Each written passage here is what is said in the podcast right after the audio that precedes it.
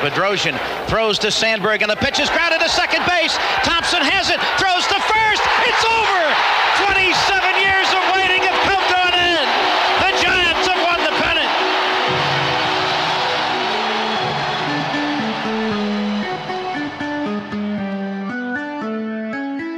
Well, Brad, the Giants had a very eventful week considering a COVID 19 scare, considering they go they go into San Diego kind of hot, and we talked about the Seattle series that they kind of had to take both games so that they would set themselves up in, in a nice way. And with both of those things happening, it kind of ended last week on a, on a dour note. They did not play well in San Diego, and then with the coronavirus scare, it sort of interrupted some momentum, even though they did lose that first game. And, and plus, just any sort of you know COVID nineteen positive is fearful in of itself, uh, and was actually called a false positive by the MLB. We'll have more information about that as I looked up what a false positive actually means uh, when it comes to these tests. But I feel like we we were excited last week. And then, like, reality check hit us, and the Giants are back to under 500, though they are still in the eighth spot for the final playoff spot. Well, all things considered, it's 2020. It was kind of a boring week. I mean, throw in an earthquake, give me a, a, volcano or something else. I mean, it, you know, that was kind of just standard run of the mill 2020 action right there. But yeah, that, I mean, that, that was uh, that was a crazy week. We went from you know, a nice sweep of the Mar- Mariners to some excitement, a day off, or not a day off, but go right into that Padres series. Um, and then, uh, you know, Friday night, just kind of depressing as that news started coming across. You thought, oh, we are one of those teams now. What, what, what happened to our guys? And, and, you know, and we're sitting there searching for news and trying to check it out and go, okay, is this it? I mean, is this what's going to take down the rest of our season? So yeah, it was, it was crazy. So we'll get into what the false positive actually was, uh, and we'll get into some some worries about their ace, and also uh, just look at the week that was and and and the next couple weeks because we're almost done here. But before we get started with that stuff, what what are you drinking there? Uh, you know, kind of a kind of a tough day, tough weekend. We've uh, I feel bad for you know even saying this, but so many people out there losing their homes and the and the West mm-hmm. Coast fires and everything else. We're living in Reno.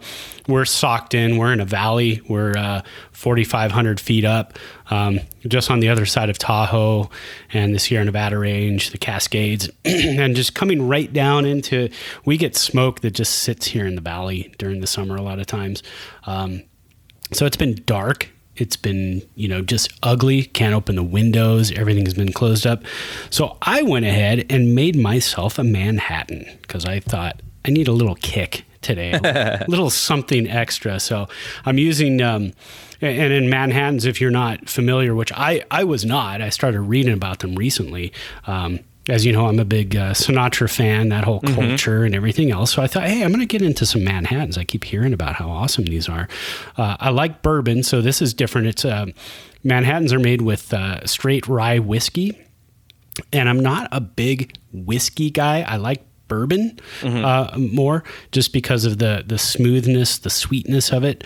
Um, but I'm now a rye guy. I'll tell you that. And I've always liked the higher rye bourbons, uh-huh. um, but I'm using the Redemption Rye, which is 95% uh, premium rye and only 5% barley. So you get a little bit of that spiciness in there. Right. Um, you get a little bit of that chewiness and uh, added with the uh, sweet vermouth. It's a nice little drink, and I'm enjoying that. So for me, uh, I had mentioned few weeks back that Jameson had some fun whiskey uh, blends, and one of them was uh, with black coffee.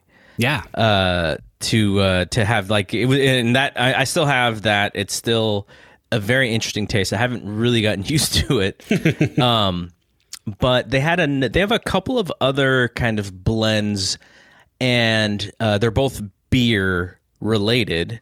So one of them is a stout, and the other one is the one that I'm drinking, which is the IPA edition, Jameson Cask Nice. Mates. I'm a big IPA guy, so I as soon as you sent me that picture, I thought, okay, I'm missing out here. I got to go pick up a bottle. I don't care what he says about it. I'm going to go pick it up.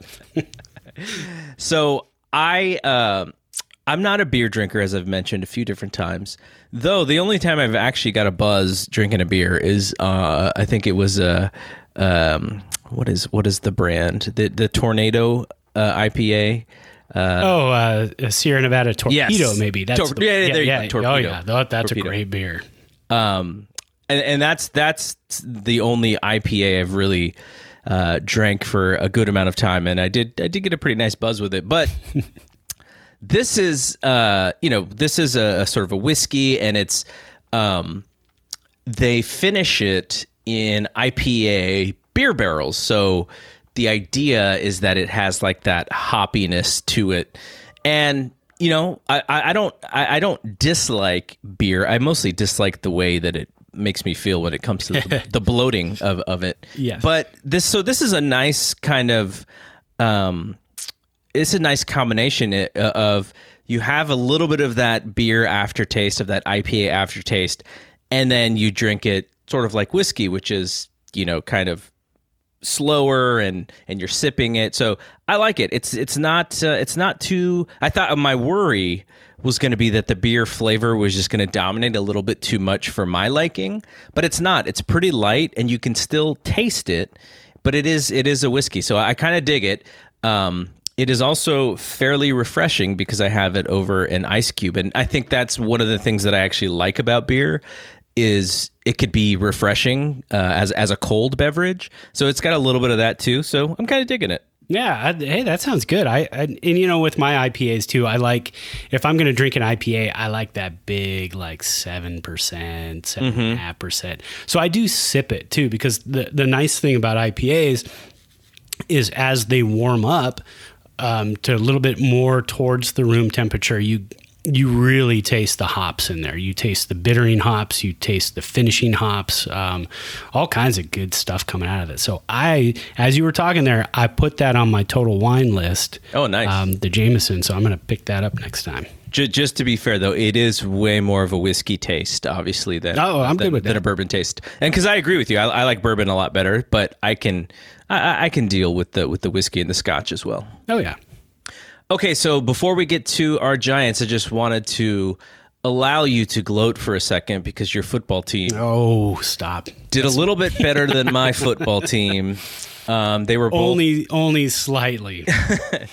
but uh, you guys got to open that stadium, right? Yeah, so being a Rams fan, last night Sunday Night Football was a lot of fun.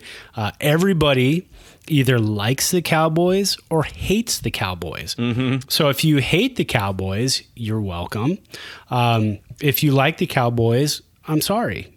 uh, but it, I mean, it was just it wasn't a fantastic game. Um, McVay wasn't pulling out all the stops. I think as you saw, like every game yesterday and this first week. Um, it's just you know it's preseason week one is basically what it is, even though it's week one of the season. But even for the refs, I mean, oof, there was bad officiating all over the place yesterday. Yeah, well, I I think that the Niners will be okay. They they were missing a few a few players yesterday, but if the Rams are back, if the Niners are you know as good as maybe not as good as last year, but still good, Seattle's always going to be there. And the little sneaky Arizona Cardinals, we may be in the hardest division in the entire NFL. Well, they got a little tougher offense this year with DeAndre Hopkins. I mean, it's you know they, they are going to be tough. I I I'm not worried about you guys. You guys are going to be fine. Um, I mean, that's a tough team. You guys have a great coaching staff.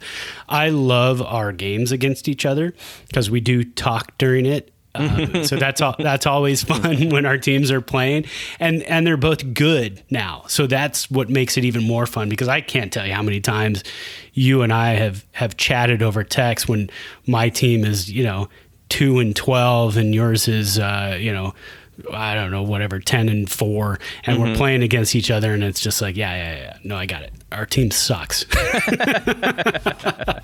and there's been times when our teams have been bad at the same time too. It, yeah, that's true, and those are what the nine to six games and stuff. Oh yeah, those are rough. All right, enough of the football talk. Yeah. I just wanted to give Brad uh, a, little bit of a chance because you know Yeah. season started. Rams yeah. Rams won won a big Sunday night game. It is even if the game wasn't great, it's still an important win because Dallas should be pretty good too. They should. They have a good offense, and the and the first week of football season is always a blast. I mean, that's just football's fun. You know? Yeah. Okay, so let's talk about what happened on uh, Friday night, which is we started getting uh, notes uh, in Twitter and uh, the we- the Giants, the websites that follow the Giants, that the game was in the process of being postponed, and I think because of this year, we automatically assume that somebody failed a COVID 19 test or somebody tested positive. And so immediately, what you hope is that it's not somebody on your team. You actually hope that it's somebody on the other team because, like you said, there's like this weird sort of guilt thing about oh, I didn't, I thought our team was safe, and Yeah. you know, someone was someone was was pulling a, a, a Clevenger, um, but what actually happened is is it was on the Giants, and I don't think we really knew a lot of information as it had happened. I think there was a guy who had tweeted uh, that it was Dickerson, and no that one. wasn't that wasn't until Saturday though. oh, was it Saturday? That yeah, so, tweeted so- yeah, so Friday night nobody really knew. Oh, wait, you know what? Maybe it was actually. You know what? I did text you. It was late, late Friday night. I think it was probably around eleven ish on Friday. Mm-hmm. Yeah, it was just one guy. He just had the name, and nobody, none of the beat writers or anybody actually went with that information. And so I, I, people have probably seen some quotes by Dickerson, or even maybe there's uh, there's some video out there of how um, how hellish his life was for a day and a half. And he's got a uh, his wife is I think 39 weeks pregnant, so she's right on the cusp. And you know the the just the fear of posi- possibly you know being around someone who had who who was positive for COVID nineteen. Imagine you know a, a pregnant woman that that far into her pregnancy. That's really scary. thirty nine weeks, man. And so the um kind of it, it- so it comes out that they're going to be able to play a doubleheader on Sunday. Originally, the thought was that the Giants, the whole series with the Padres was going to be canceled because what happens is when you have a positive test, you sort of have to figure out where the person was and what they were doing for fear of that you know this thing has possibly spread to more players and you know you don't really know right? So it turns out that dickerson and his wife had both passed. I don't know if his wife passed uh, all of these tests but basically he had passed the test to come into san diego and then there was a positive test and then he took six tests after that and they all came back negative. So the word from the mlb was that it was a false positive. And immediately when i saw false positive i was like wait a second here. This almost never happens. Like false positives actually don't don't really happen. And what you'll see is a false negative test because of the way the virus traces you you may be exposed to the virus and have it in your system for 5 days but it doesn't actually show until that 5th day. And so false negatives happen often with with this stuff. But I, I sort of knew the false positive thing was kind of a BS thing as far as, you know, just the test being wrong. And so I reached out to a doctor who I've done a couple of podcasts with. His name is Dr. Alex Patel. He works in Toronto and he's kind of been my go to whenever I have a question. And I, and I just asked him today, I was like, hey, how does the false positive thing work? And so he sent me something um, from uh, the CBC. And it sounds like when a false positive happens, it's because of some sort of contamination for the testing. So they use, um, I guess the uh, there's some automated ways of of handling these because there's so many of them. I think they use robots or machines that process that help in the processing, and every once in a while, and it's a rare occasion, but they can um, become cross contaminated with an actual positive test. So wow. the test itself can get contaminated because of the machinery that is being used, but it's still very rare um, of, of it happening. But that is the guess is that more than likely the way that his test became a positive is that it was contaminated by a handling of, of other tests. So that makes sense to me. Um, it was it was actually harder than I thought to find that information because I was doing some searching. I was like, gosh, like th- this has had to be studied. Like false positives just don't happen. Like even when you go to like I pulled up an article on MIT and they're like, yeah. It, it's generally just doesn't happen. I'm like great, but what happens when it does? Like, right. it, what, what yeah. like why? Yeah, what's the science behind it? exactly. So, so I mean that that that makes sense. Like you know when you're doing so many tests and you're trying to find ways to speed up the time in which you can find the result, I, it makes sense that something like this can happen. Yeah, that that that in itself, and and and watching the interview with him and listening to him talk about a false positive, I can't even imagine what that feels like to get that positive test back. Um, because then, like you said, he you immediately start to think about all the people you have been around. Um, you know, I, I've been keeping it safe. Our family, for the most part, has been keeping it safe. We're kind of, you know, isolating, doing our thing. Haven't had to go to work too much. My wife has been going back and forth to work, but not very often. Um, not around a lot of people, but uh, it's that, you know, to hear him talk about for 48 hours, he didn't sleep. It just was weighing on him and thinking about his first child coming along and everything else. God, that's, that's, that's got to be a really rough feeling because I like it. I'm I'm doing with our kids and my wife too. I kind of harp on them. I do a horrible job at it, but getting enough sleep Mm-hmm. You know, get that sleep right now because uh, you never know. I mean, you're exposed to it. The kids are going off and on to school. Wife is going to and from work. Um, so you're trying to get that sleep. So for him not to to sleep much for 48 hours on top of that now you're bringing down your immune system so if you mm-hmm. didn't have it now you're making yourself more susceptible to possibly even getting it on top of that even more worry to go um, but you know these guys have great doctors great people around them, so I'm sure they keep them well nourished and and whatnot. But can't even imagine what two days would be like thinking you have come back positive.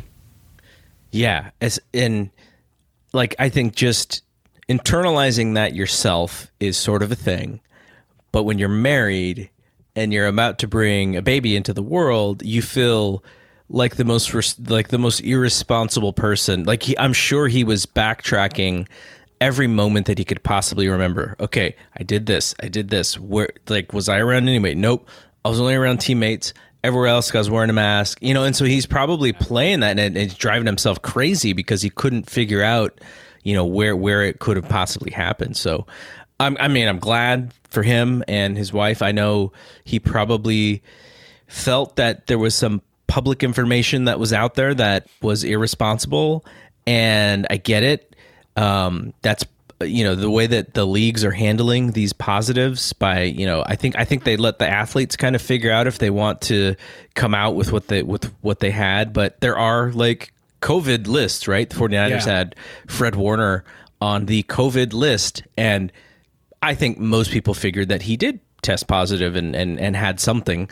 Um, but they didn't think like oh no it's even though it's the COVID list, it, has got to be like the flu or something. Like that's just not what happened. Right. So, so yeah, I mean, there's got to be a lot of frustration with these guys just with their, you know, their their personal information getting out there. But you know, that's also part of it in just being an athlete is like everything is so magnified when it comes to pub, you know, your public persona. Well, and, then my kids too on Friday night, they're going, "Oh man, so what? You know, what happens to the games and what's going on this weekend now? And uh, who was it? Who's it going to? You know, are they going to say?" I said, "No, they're not going to tell you. It's HIPAA. You know, it's mm-hmm. baseball. They're not going to tell you unless." You know, like with the Cardinals, they went ahead and took a picture of themselves at a, at a boating place, right? And then they posted that on Instagram. and then a couple days later, oh, uh, some Cardinals have COVID. How many? Uh, like six of them.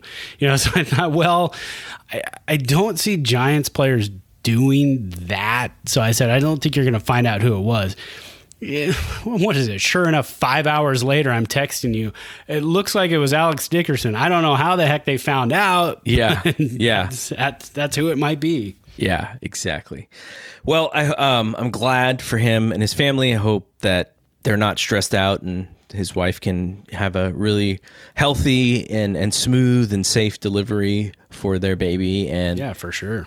And look, you know, there's only two weeks left in the season. If the Giants make the playoffs, they're at least going to play for another, you know, another handful of days. And if they don't, then you know, you sort of just go back to what you were doing and, and try to be as safe. But um, okay, so other news with the team is that uh, Kevin uh, Gausman sounds like he's got some elbow trouble. He was supposed to pitch yesterday. They had to pull him from the uh, the doubleheader, the seven inning doubleheader that that that you know we we we were talking about earlier the the uh, semi-pro city ball doubleheaders. yeah, and seven. Oh, that's that's so rough to watch, right? I I just I have a hard time with that. You know, I'm sitting there watching and I go, hey, you know, it's a fifth inning. We can come back. Wait a minute. No, mm-hmm. we only have two innings. We have six outs to go. Exactly. Come on.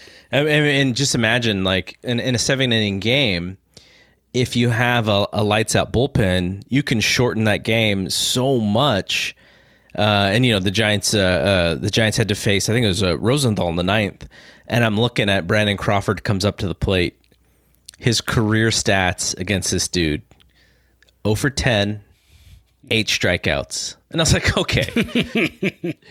like this game is over. Like he's he's and he I think he hit one ball foul and he struck out. So well, and they're still talking. You know, as uh, Cueto's dealing too. You know, he's pitching all right, but they're thinking, well, we're gonna keep him and save him for the bullpen. Uh, save the bullpen for the next game. And I'm like, well, the next game is only seven innings. Also, why? Mm-hmm. You know, just go to the bullpen. I mean, it just shows you how much they didn't really trust that second starter, though. Yeah, too for sure. Uh, Webb.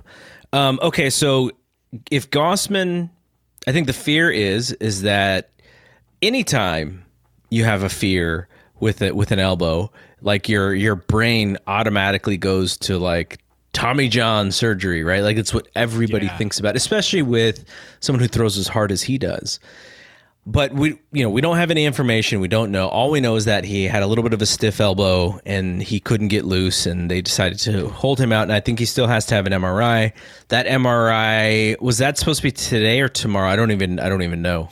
I thought it was supposed to be um, today but we haven't heard anything yet. I haven't seen anything. I'm just checking right now and and i'm not seeing anything new yeah. So, you know, best of luck to him. Hopefully it's just something, but a lot of times, you know, when you talk elbow, it usually is something a little bit more serious. Um, and uh, I guess the other piece of news here is good old Pablo Sandoval did get picked up. He got picked up by the Atlanta Braves for a minor league uh, deal with the Braves. I don't know what that it probably means that he's not playing this year. Well, um, I think that I think the minor league deal just kind of gets you down to their minor league camp. Can he play um, in the alternate site or whatever? You know, yeah. Oh, actually, he he will. I believe he's starting so, at the yeah. alternate site. So yeah, good for Pablo. Yeah, that's um, going back to Gausman just real quick too on these two bits of news. Uh, I mean, gosh, if if Gausman is out for any period of time, and we're talking about there's two weeks left of the season, so yeah. any period of time, if he misses, yeah, it's two, two starts for him. That's it. I, that's the rest of the season, uh, and then they go into the playoffs without Gausman. Um, he's he's by far been one of their best pitchers this season. I mean, he's not lights out, doesn't have lights out stuff. The Giants don't have that pitching staff where you've got a one two punch and then you just kind of get by with a three and four. No, they've got a they've got like a three punch, right? I mean, Gausman's like a, a number three, number two starter, maybe mm-hmm. in some places, uh, and then from there, it just kind of you know, it's it's it's complete hit or miss from there on out. Uh, so if they if they lose Gausman for the rest of the season and the playoffs, that is a huge blow. I mean, it's I can't I can't overstate that enough that that how rough that would be on the pitching staff. Um, I I think at that point you would see a lot more of the um, bullpen. Uh, moves that we saw in the beginning of the season with Kapler. I think you'd see a lot more uh, pitchers going two, three innings and then mm-hmm. going to the bullpen. Um, but like we talked about coming up, after this Thursday, the 17th, uh, the Giants are playing 10 straight games to finish the season, go right into the playoffs. So, I mean, what kind of workload is that on your on your bullpen? Yeah, and well, uh, you know, there are not going to be too many seven inning games though, um, uh, unless something else happens. So, well, yeah, actually, we, be- I think there's going to be one more. One more double header. Padres game? Yeah, because we got blanked out of the Friday night game. So Sunday's, uh, yesterday's game was a doubleheader of Saturday and Sunday. So we still have one more game to make up with them. Um, so they'll probably do that as a doubleheader. They'll do that as a doubleheader. We play the Padres the last three games of the season, so there's going to be a couple more sevens in there. Our our favorite seven inning doubleheaders. yeah, if I never see one of those ever again.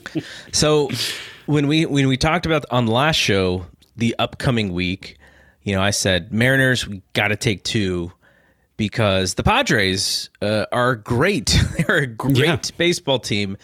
And I thought, okay, take two from the Mariners, sweep them, and then go to San Diego and win two in San Diego. And that will be a successful week.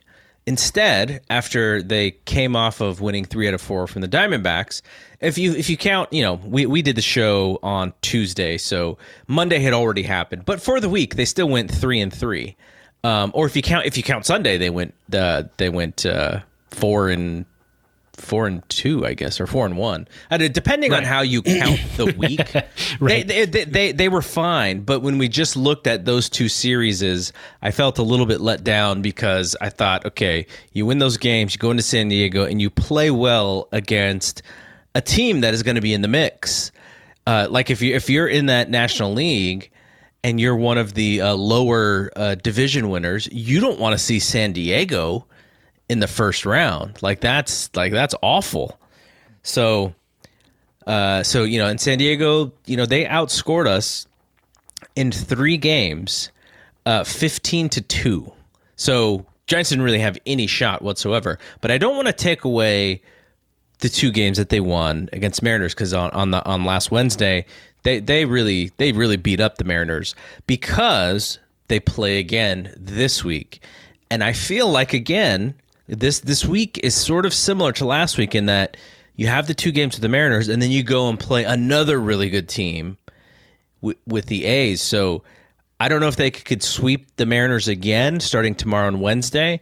But I almost feel like it's a necessity because you go into Oakland knowing that it's going to be a struggle to even take one out of the three against Oakland. Oakland isn't as hot as they were. They, I think they went six and four over the last ten games, but they're still in first place in the AL West. So, and you know, we remember what happened the last time they played Oakland and they lost all those games late that were so frustrating. So, I, I just, I just hope that you know they can utilize playing the Mariners again uh, to kind of jumpstart, kick them back into into winning gear because they got they they got to be ready going into Oakland.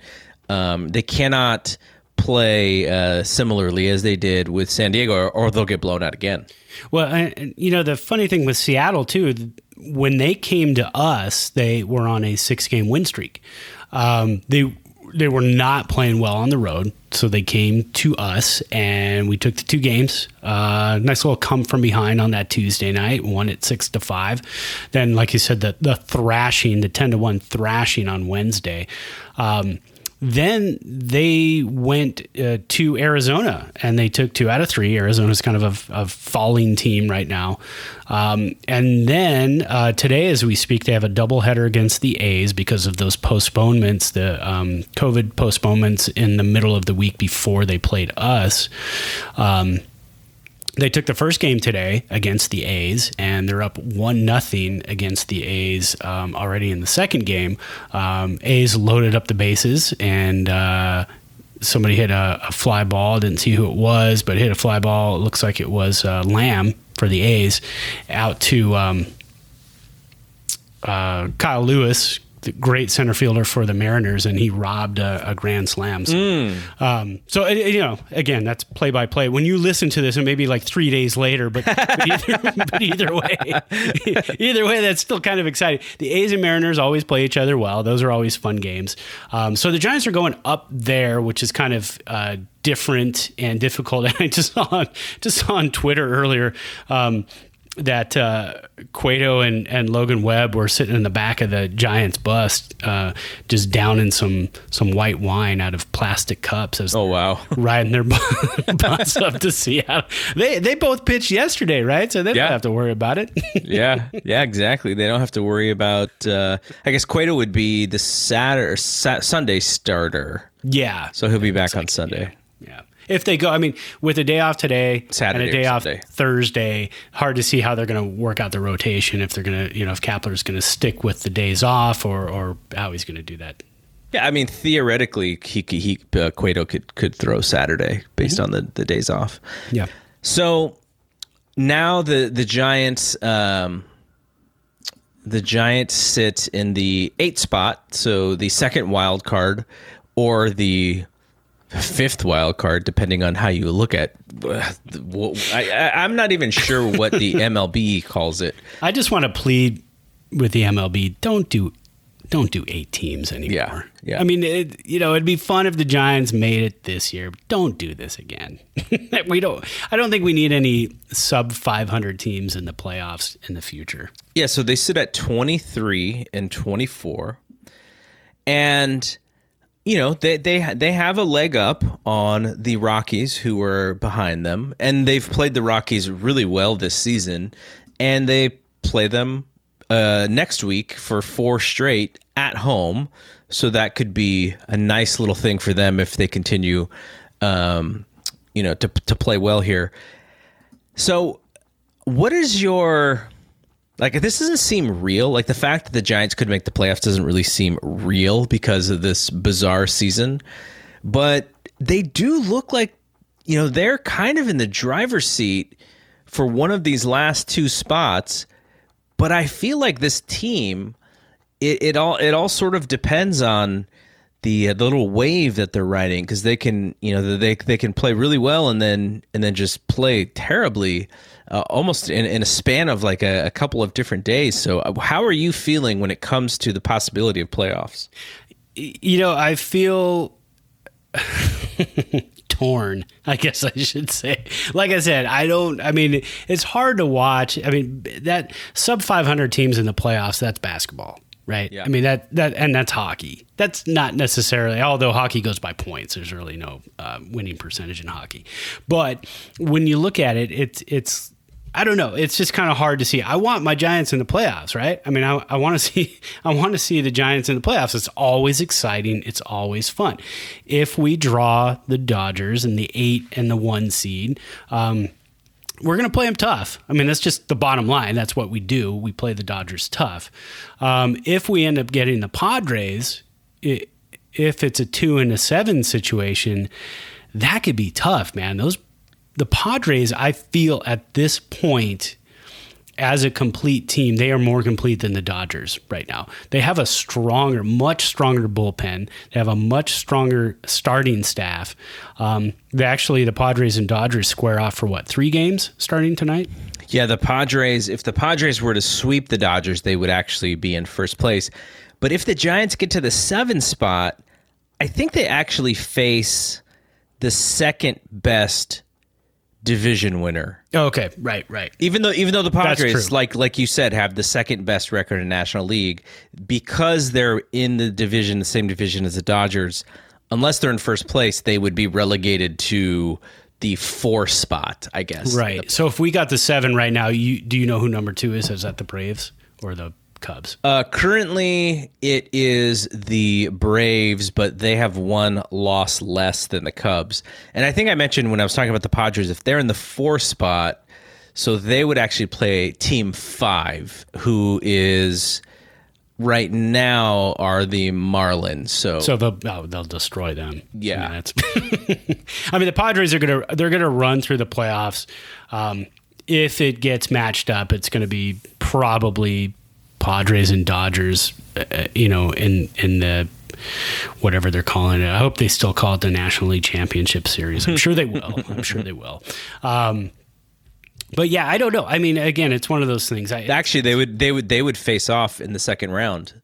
oh, would they? Okay, so gosh, I don't like that setup. Yeah. I'd ra- I'd rather see at this point if we're not there, I'd rather see the Dodgers and Padres um, uh, in the NLCS. I mean, because you've got the two best teams in the National League playing each other, but of course, and tha- and that's what kind of happens when you get these eight seeds. Rarely do you get that best of matchup. Back in the day, before the wild card, before the three divisions, you had the two best teams in the La- National League would play each other, and the two best teams in the American League would play each other in the ALCS, NLCS, and then they would just go to the World Series. Um, it wouldn't be so diluted like this, but. Uh, Again, what was your question? I think you, I think you answered it. We're we're, we're kind of like, uh, I guess playoffs are good. It is an even year.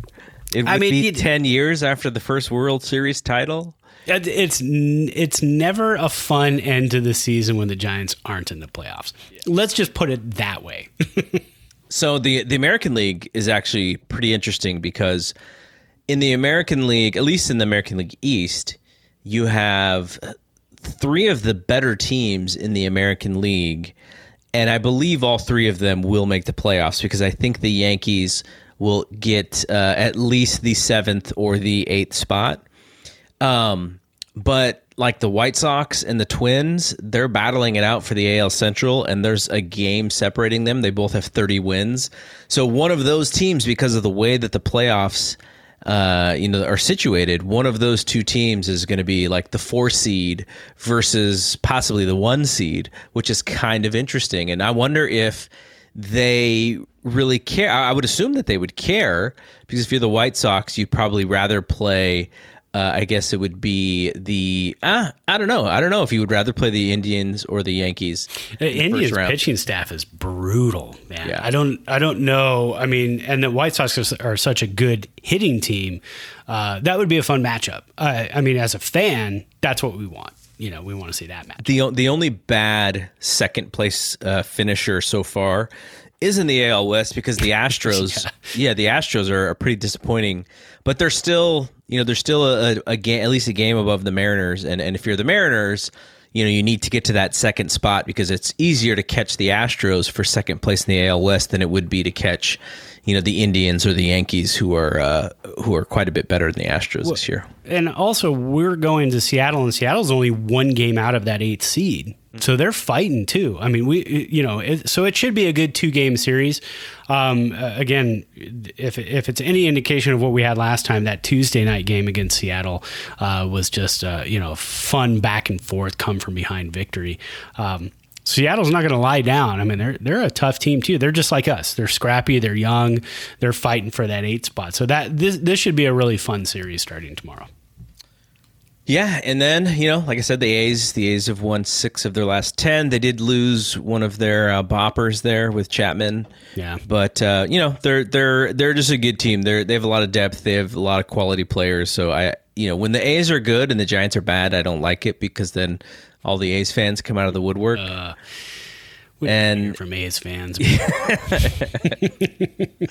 Tired of hearing from them. This is why I want the Giants to go into Oakland with uh, on a little bit of a roll, so they could battle these these uh, these athletics here, and I can give it to some of those A's fans and tell them like, yeah, you know, the player that you love right now, he's going to be on another team next year. exactly. I hate that though. They're going to you know, trade them all away. Anyways, You know, I hate that because Yeah. like imagine if you rooted for a baseball team and like they would get a really good player and you just know in your heart in two years he's going to be on another team. That you know that would drive me insane. I, I don't know how A's fans do it. Uh, maybe have a lot of patience. I guess, or they drink a lot. I don't know. I mean, because I couldn't sit there and watch my team one year.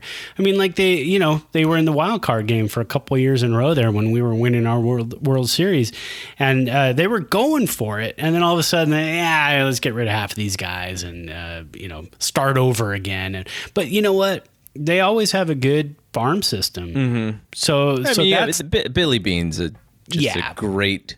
He's a great GM. He's his, his system that he you know he's had for years and years and years now just works. It, it works to the point of getting the players that they need now. You know, working for that ownership probably is a little frustrating, but then again, it makes him even more important to that franchise than probably anybody. And if they did have, if he was working for like the Yankees or the Red Sox, and they didn't win championships, like the focus would and the finger pointing would possibly be on him. In Oakland, they're never going to point the finger at him because there's no expectation. So he continues to do a great job, gets that team ready. And then eventually, because of the ownership, he can always go like, "Oh, you know, the ownership doesn't want to pay for these guys. We got to trade them off and get new guys, and then I can do this whole thing all over again." Well, if you're a baseball fan, um, not not just an A's fan, if you're a baseball fan, you want to see the A's get that stadium. Um, Absolutely. the renderings that we've seen of it are awesome. I mean, that would be so much fun for the A's fans. It would be great for their revenue. The area's Um, fun. They couldn't use the excuse anymore that we don't have the money. Um, you know, if you're a baseball fan, you just want to see that. I want to see that happen. I'm Yeah. pulling for that to happen. You know, that Yeah, rivalry I- with the Giants and A's is always a And I, and I, and I want to go. Like, I, Yeah, you know, yeah. If when we can go see people again, I would definitely want to go. That's right. All right, so you know the the next time that we do this show next week, um, we will only have you know about a week left in the season. So it's kind of crazy how we decided to do this kind of right at the beginning of this season, and we're almost already done. That's crazy. Um, I want to throw one thing out there too. Yep. If if the Giants don't make the playoffs, or if they do make the playoffs, one really fun thing to keep watching here, um, and it's a super quiet sneak attack, but Solano is hanging in there as the number two hitter in the National League right now. Um, he, he's chasing that batting title. Um, I can't remember the last time we had somebody chasing a battle batting title. It had to be Bonds, right? I mean, it's it's at least 13, 14 years ago. Uh, but Solano. I think I want to say Brandon Crawford went into the second half of the season one year battling, but then kind of fell off at yeah. the end. No, I'm talking like last month of the season. Yeah. You, you know, where you had that watch. I remember, oh God, uh, I can't think of the year right now. I can look it up quickly. But um, when Will Clark and Tony Gwynn were going back I think it was eighty nine. 89. That, Yeah. Oh, that was so fun because we're going to the playoffs. We're, we're, you know, we have a great team, and Will Clark is just battling it out with one of the greatest hitters of all time, and that was so fun to watch. And and that, so Solano right now is hitting 349. He's the only guy who hit in the Padres series. He had, uh, I believe, seven hits in that series in the three games. Um, but he's right behind Juan Soto, who's hitting 354. Juan Soto actually has 10 less games because he had the uh, COVID diagnosis. He, he thought he had a season. false positive too, right? No, actually, he, I believe he actually had it. Um, I don't know if he actually had any signs, but he was on the quote unquote uh, COVID list for like 10 days, first 10 games of the season. Um, so yeah, so he's right behind him. So Solano's at 349 and Soto's at 354. And Soto's a great hitter. He's got that power. Uh, Solano, God, not what a so much. yeah, what a tremendous player he is. Oh, such a, I mean, just a, one of those kids in the game that you look at and you know he's just going to be the future um, as we go forward. Uh, Solano, not so much. Thirty-two years old. just when he got to the Dodgers organization, you know, learned to not hit the ball on the ground, hit more uh, line drives, and uh, he's just not a power guy. So he's only got his three home runs this year, which is fine. Um, he slices the ball all over the field. He's a, a nice slap hitter. Um, so, so that's a fun one to watch. I just wanted to throw that out there. Just remind people, hey, don't forget, we got a guy going for a batting title here. And if you want to throw in, maybe you've got Yastrzemski going for, uh, you know, a top three, top five finish in the MVP voting, even though he just completely fell off in that um, Padres series. But again, everybody did. So just to qualify what you were saying, 2002, Barry Bonds wins the batting title, hitting 370 It's been In a- 18 years. Jeez. in a, in a season where he walked 198 times, 46 jacks, 110 RBI. And then in 2003, he uh, he finished. I don't know what he finished, but he hit 341 with 45 jacks, 90 RBIs, uh, and in 2004 he won the batting title again. Hit 362 with 232 walks, 45 jacks, 101 RBI. His OPS in 2004 was 1.422, which I don't think I've like even in video games I've really not seen that as an OPS. That I think that's when people finally started paying attention to OPS again. Uh, it was one of those stats that everybody thought, okay, you're hitting what you know, your OPS is 824. Okay, what does that mean? I don't Yeah. quite know what that means. And then all of a sudden, you see Bonds with that, and you go, oh wow, okay. So it's how many times you get on base and and how much you crush the ball when you hit it. Okay, that makes sense. You're now a very valuable player. Um, but I, I, I was just going to pull up some stats. You can keep going, but I, I was just trying to find out uh, how many walks did you say in 232 walks in what in year? 2004. That's just that. That's a baffling number. Um, So- I'm so- trying to find out last year in the last full season of baseball who led the league in walks. So, So, so just to kind of, I mean, you look at Barry Bonds as baseball reference, and it's just mind-boggling. But Right. he led the league in OPS nine different times. Even the two, the last two years uh, of his career with the Giants. So, in uh, 2006, he played 130 games he still walked 115 times. He had 26 jacks. His average was 270. So if you if you were to put the I don't know how old Barry would have been in 2006, but you put the second, you know, the the the penultimate year of his career into this Giants lineup and he's like their top home run hitter. he walks the most. He leads. He led the league in on base percentage in the last two years of his career wow. because he he walks so much. It's Well, ridiculous. Uh, 'cause so- I- my, my my thoughts of those last two years were like not really great thoughts because it was sort of him sort of chasing the home run title and, Yeah. and, and whatever and people giving him crap for it.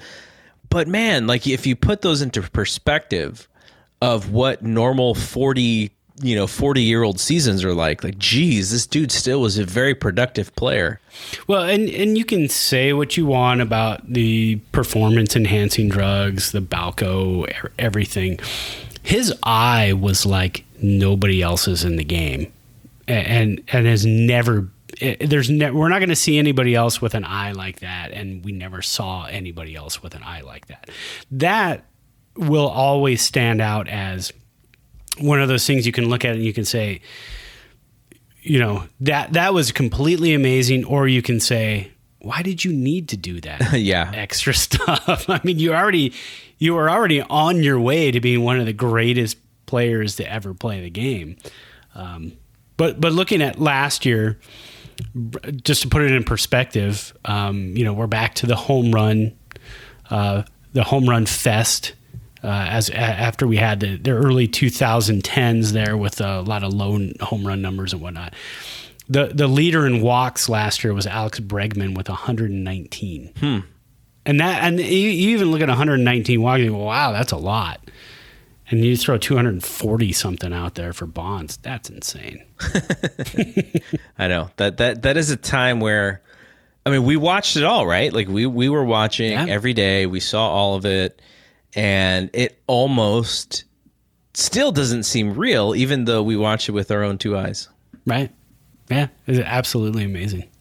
All right. So speaking of uh, yesteryear, you know, we we be, be, because of our because of when we grew up, we do like to dig into the past a lot. Um, we do have a uh, a series that you ran for Yeah. our Gi- greatest Giants tournament, uh, greatest Giants team of all time tournament. It was the 1997 uh, playoff team against the 1989 World Series team of Kevin Mitchell, of Will Clark. I think they finished 1 2 in the MVP voting that year. and you know they were they were um what what do they call them? The Pacific Sock Exchange was the poster, and so they you know the, they were they were hot. The, the, those two guys hitting three four in the lineup were were kind of uh, you know baseball royalty that year. And you ran the series ninety seven versus eighty nine, and what happened?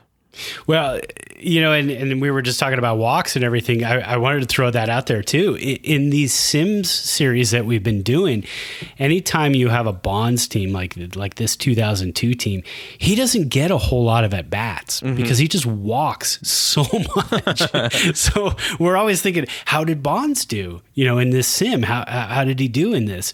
And or sorry, this is 1997 team. Um, how, how did he do? Well, he just he just doesn't get the at bats. Like I'm looking at his at bats in this series. He has he actually got quite a few at bats in this one. He had 23 at bats, and the most for for most of the players were 25. There have been some where uh, some players are getting 25, 26 at bats, and he's getting like 16, mm-hmm. 17, just because he's walking so much. Um, but we started out this one was fun. Um, the 90 uh, 97 team um, that just kind of snuck in. Nobody th- that was the year that nobody was expecting this 97 team to do a whole lot right? I mean they just kind of came out of nowhere. You're, I you're still talking, don't really know how they did it. I, I don't know either because you're talking after 93 we had the 94 season which was okay and then you had 95 and 96 which were you know just fighting to stay alive. Yeah. And then all of a sudden, this 97 team comes out of nowhere and just, uh, you know, takes the West. I mean, it, yeah. So it's it's post Matt Williams. Yeah. So you know the the Matt Williams for Jeff Kent and Julian Tavarez trade that was uh, actually one of the best trades probably uh, in Giants history. Even though at the time people did not like that Sabean uh, had to defend himself so often in that trade, and also they were they were adding you know they were they were trading for lots of guys just to get there right and and win because uh, you know they, I think I think they felt like and some of this was also like we have the best player in baseball and we can't put a team around him. This is ridiculous. And so they, they did. They you know they made some trades. I think they traded for uh, what was it? Uh, Roberto Hernandez. They traded for Wilson Alvarez yeah. that year, and that was the same trade, right, from the White Sox. Roberto yeah. Hernandez and Wilson Alvarez.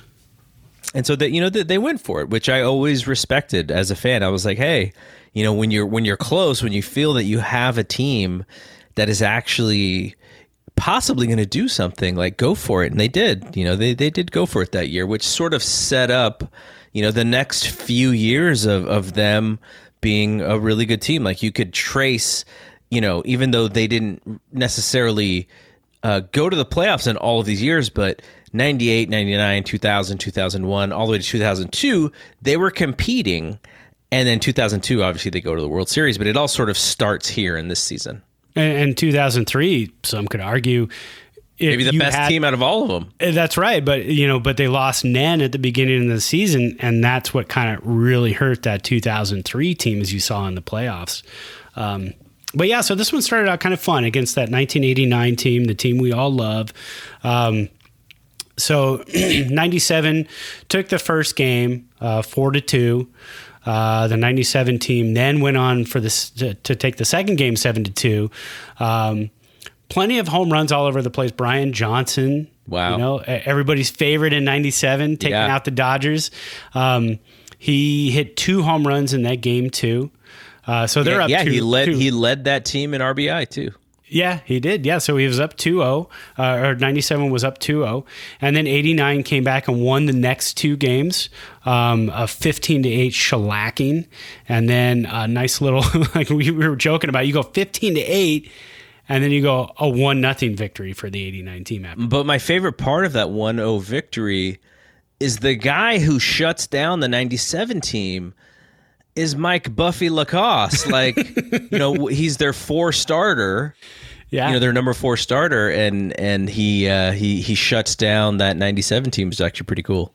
Well, and and the way we determine um, rotations in this is for like the '97 team, we kind of say, all right, what was the rotation in the playoffs? Um, because after these trades are made, we're taking what we do in out of the park baseball is if a team has been to the World Series, we take that World Series roster. Uh, so if there's a key player that got hurt in the middle of the season, or another player um, that got pinched for roids. Uh, the milkman, uh, Melky Cabrera. then we then we say, you know, you're off the roster. We're taking that World Series roster. Uh, then we'll look at baseballreference.com. Um, which, if you've never been to baseballreference.com, grab yourself a beer and set aside two hours at least because you're going to get lost. Um, it's so much fun. And then, so we kind of take the rotations and the starting lineups from there. Um, but based on this, had we known that Buffy LaCoss was going to tear it up, we would have made him the number one starter. Yeah, because yeah. you know, he just shut them down one nothing. So we got a two two, and then we go to game five. Um, and the 97 team jumps out to a 5 1 lead. They hold on, uh, win that one 5 to 4. Rod Beck gets his second save for the uh, 97 team. Um, he was not necessarily the closer in 97, um, but no, I'm looking at this wrong. What happened?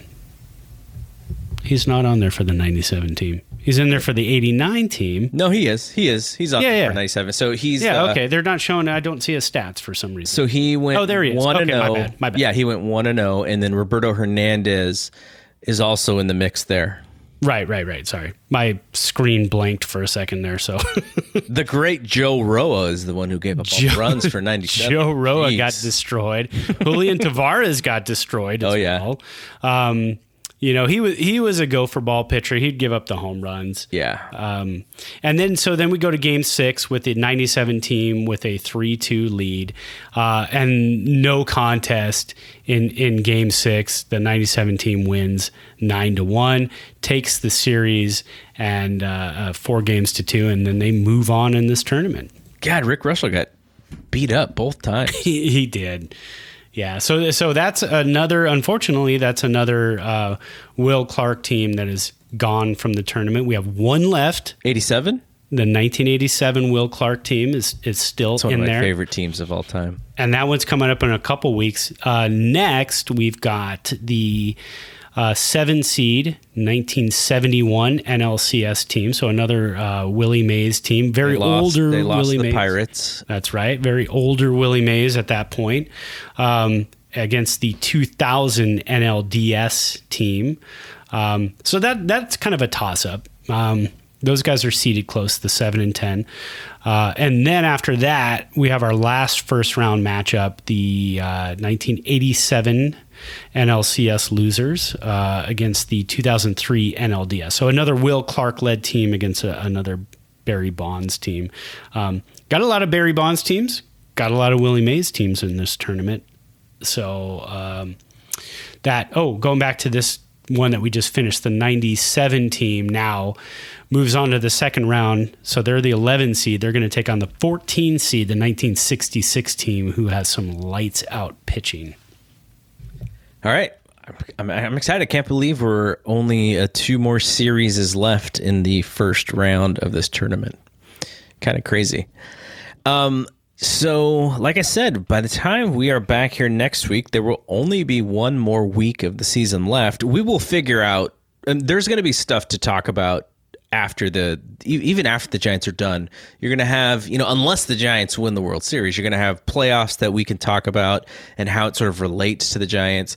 There's going to be news of of course, and you know, we're we're thinking about some things as we go on into the off season such as, you know, maybe looking back at some pretty important games, maybe even going back to the playoffs and kind of like looking, th- or I'm sorry, their World Series championships and sort of looking back and kind of analyzing those teams. Just something kind of, you know, fun to do during the offseason until we come back for. I, I'm assuming that they're going to try to start this season again in April. I mean, it seems like that would be something that they would try and do because the uh, you know I think the season um, the way that they structured this season they're not going to go deep into the the off season like the NBA for instance the NBA is still playing and they would have been done in July so they're, the way that they start the next season is going to be kind of weird but for baseball they can theoretically start normally in April again so Right, because the NBA season would normally start in what about two months, right? yeah they start in uh, late October Yeah, geez. Yeah. So I, th- I think the NBA is no game will happen before Christmas, and I think I like you know this bubble thing. They they were kind of the they they weren't technically the pioneer, but um, you know they they were one of the first sports organizations to really institute the bubble, and, and it's worked great because I don't think they've had any coronavirus positives. Uh, but I don't think they're going to do that next next season. I think they're going to do something more closely to what uh, baseball and football are doing.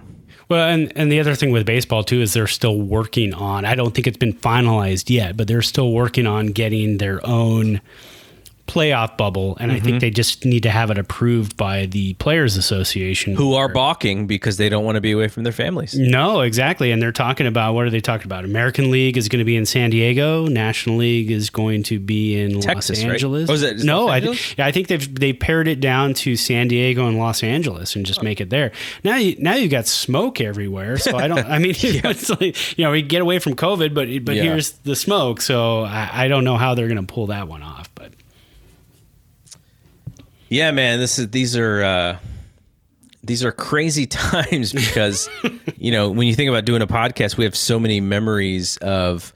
Um, you know, of what we grew up watching, and now we do the podcast this season. It's so different, so you kind of have to be okay with a lot of the adjustments. But yeah, um, so it looks like um, so I don't know how I don't know how recent this is, but I, I think this is actually it looks like this is from the weekend. Um, Jeff Passan said the bubble locations for the expanded playoffs, the NLDS would be in uh, Arlington and in Houston. Okay.